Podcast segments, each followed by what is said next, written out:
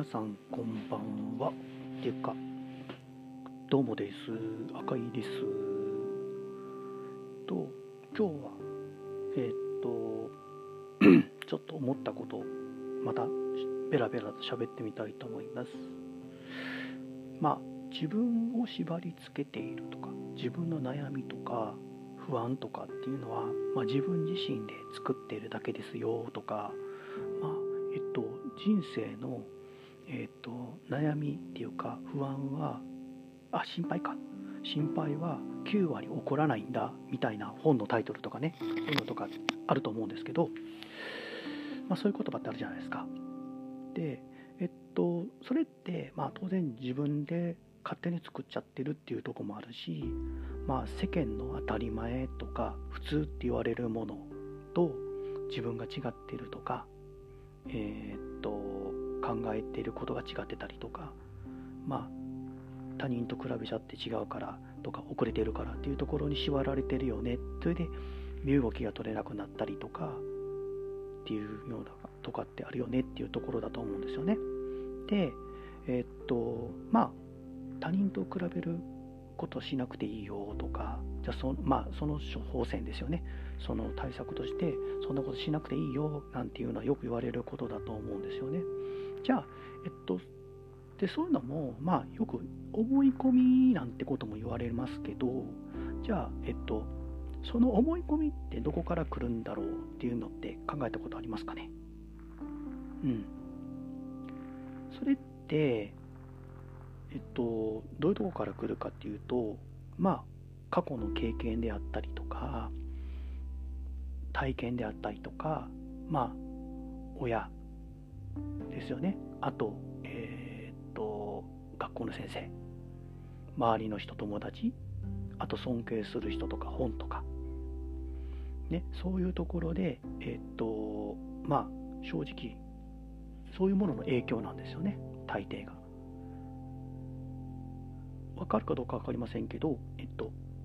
皆さんですね、えっと、痛くなったらって言われたら何を思い出しますかね。痛くなったらラッパーのマークはお口の恋人、はい、そういうのがあるじゃないですか。でそういうのってどういうところからやってくるかっていうと、そうなんですよね。あのマスコミとか、えっと、そのテレビ シーエム とかで刷り込まれているから毎日のようにねどんどんどんどん情報が入ってきて、今なんか、まあ、エスエヌエス なんかもいっぱいあるんで、そういうのでやっぱりいろんなものがやっぱり刷り込まれてるんですよね。だからそのなんていうんですかね、えー、うんまああんまりこうあのなんか自分が悪いわけじゃないんですよ。そういう思い込みがいや刷り込みがあるっていうのは、えっと悪いことであったりとか自分のせいだっていうふうには思わないでほしいなっていうのはちょっと私思ったりします。でえっとそういうのってやっぱりこうマスコミとか周りからの影響とかで刷り込まれちゃってるだけなので、それであの苦しんでたりとかそういうこと違うから常識とかっていうものって、じゃあ常識ってやっぱり誰が決めたのっていうふうに思ったりもするんじゃないですか。それってやっぱり教育とかやっぱりテレビや シーエム とかの刷り込みって話なんですよね。でまあ例えばその赤ちゃんなんかはもうその存在自体が皆さん見ただけでやっぱり顔が緩んだりとか可愛いなと思ったりしてすでに完璧な存在だと私は思うんですよね。で、そういう人に対して逆にいろんなものを刷り込んでいってどんどんどんどんおかしくなっていくっていうか生きづらしくなっていくっていうのが今の構造だと思うんですよ。だからなんて言うんですかね、やっぱりこうあのそういう思い込みで苦しくなるとかっていうのはまず自分のせいじゃない、まあ、当然自分のせいのところも確かになくはないんですけど、その自分のせいはなぜかっていうところを考えていくとやっぱりいろんなものを周りから刷り込まれてる、若小さい時からまあ教育であれ何であれ親御さんであれ刷り込まれてるっていうことにまず気づくっていうことが、まあ、一番大事かなと思っています。でそういうことによって逆に人生の自由を奪われてしまっているっていうふうに考えて考えちゃってるかなっていうふうに思うんですよね。うん、ただちょっとここ一つその注意しないといけないなと思うのは、そういう刷り込みの、えっと、全てが悪いってわけじゃないんですよ。うん、だってそうしないとやっぱり社会のルールとかやっぱり合わせていくやっぱ知識や経験っていうのは、まあ、生活を豊かにするようなものでもあるし、えー、大事なものでもあるんですよ。だからえっとダメ刷り込みが全てが悪いってわけじゃないんですよね。だからその中で、えー、じゃあ本当に、えっと自分が望んでいるものって何なのかっていうのが、えー、っと見極めるっていうためのスキルや経験スキルっていうか知識が逆にね必要になってくるわけなんですね。今はやっぱり情報がたくさんいっぱい来ちゃってるっていうところがあってとか、たくさんのものをすごい刷り込まれちゃってるっていうところがあるんで、まあ本当に自分が望んでいることとか本当の気持ちっていうのが分かりづらくなっちゃってる。それは本当に自分が望んでて、それが本当に自分の気持ちなのか、意見なのか、考えなのか、それとも単なる刷り込み、単なるじゃないな、えっと刷り込みというものによって、で、えっとなんかそれを言わされている、言わないといけない気分になっちゃってる。その過去の苦い経験とか悲しい思い出が影響してたりとか、まあ、例えばえっとお父さんお母さんに冷たくされた経験があるから悲しいとか、こういうことで怒られたとか注意されたっていう経験が刷り込まれちゃってて、どうしてもそういうことができないっていうところで動けなくなっちゃうとか、そういうところ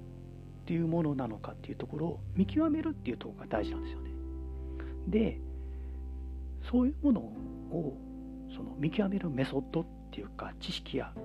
技術っていうのがあって、私はそれを一応あのまあ教えてもらったりとか習得して日々実践はしています。まあなんだかんだでやっぱりこう足掛けさんねん近くやってますけど、なかなかとはいうとはいえなかなか実現が難しいなっていうと、実現が難しくてついついそのいろんなところに不安になったりとか嫉妬したりとか悲しくなったりとかっていうところとかね、やっぱり俺ってダメだなとかこうしないといけないなっていうのところにとらわれて、えっとまあここ、まあ、苦悩っていうか悩みを持ったりするっていうことがやっぱりありますよね。でやえっとそういう中でやっぱりそういうことにやっぱりこう自分が苦悩してるっていうのと、えっとあこれはもしかして刷り込まれたものなんじゃないかなっていうところに気づく。でその刷り込みってどこから来たのかなとか、どこから、えー、どういった原因でこの刷り込みがあるのかなとか、でその刷り込みって自分にとってどうなのかとか、そういうところを考えていくっていうことがわったり大事なのと、やっぱり一番はやっぱりちょっと何度も言うみたいですけど、やっぱり気づくっていうことかなと思っています。で、えー、本当にこれは自分が望んでいることなのかっていうところを自らに問いかけ、そしてそれって本当に必要なのっていうところとかを考えていくっていうことが大事なんじゃないかなと思います。ちょっとまとまりがない感じになっちゃいましたけど、でもし具体的にきちんと技術っていうかメソッドとして、もしあの興味があるよとか、赤井さんこういうの本当にどうやったらいいんですかっていうところはもしあるようだったら、まあぜひえっと、ご連絡もらったりとかリクエストもらったりとかしたら、また、えっと、コンテンツにしたりしようかなとも思います。まあ、もしかしたら個別に相談っていう乗ることもやってもいいかなとちょっと思ったりもしてます。でちなみにこれを禅の言葉で言うと、まあ、前回に続いて禅なんですけどみたいな感じですが、えっと無常自爆っていうそうです。えっと、無常っていうのはないないっていう漢字で、ないあるないのないに縄、縄文時代の縄ですね。後自縛、自分を縛る、無常を自縛なんていうそうです。本当こういうのって気づくって気づいてえー、っと観察して取り除くっていうのがやっぱり難しいんですよね。うん、なかなかできることじゃない。でも自分楽になるんだったらやっぱりそういうところも少し考えていかないと、人間関係とか生きていくためには少しでもね楽になるためには必要なんじゃないかなと思ってます。もし本当にね興味があるよ、ゆっくり話聞いてみたいよっていう方がいたらお声掛けください。今日もありがとうございました。良き一日を。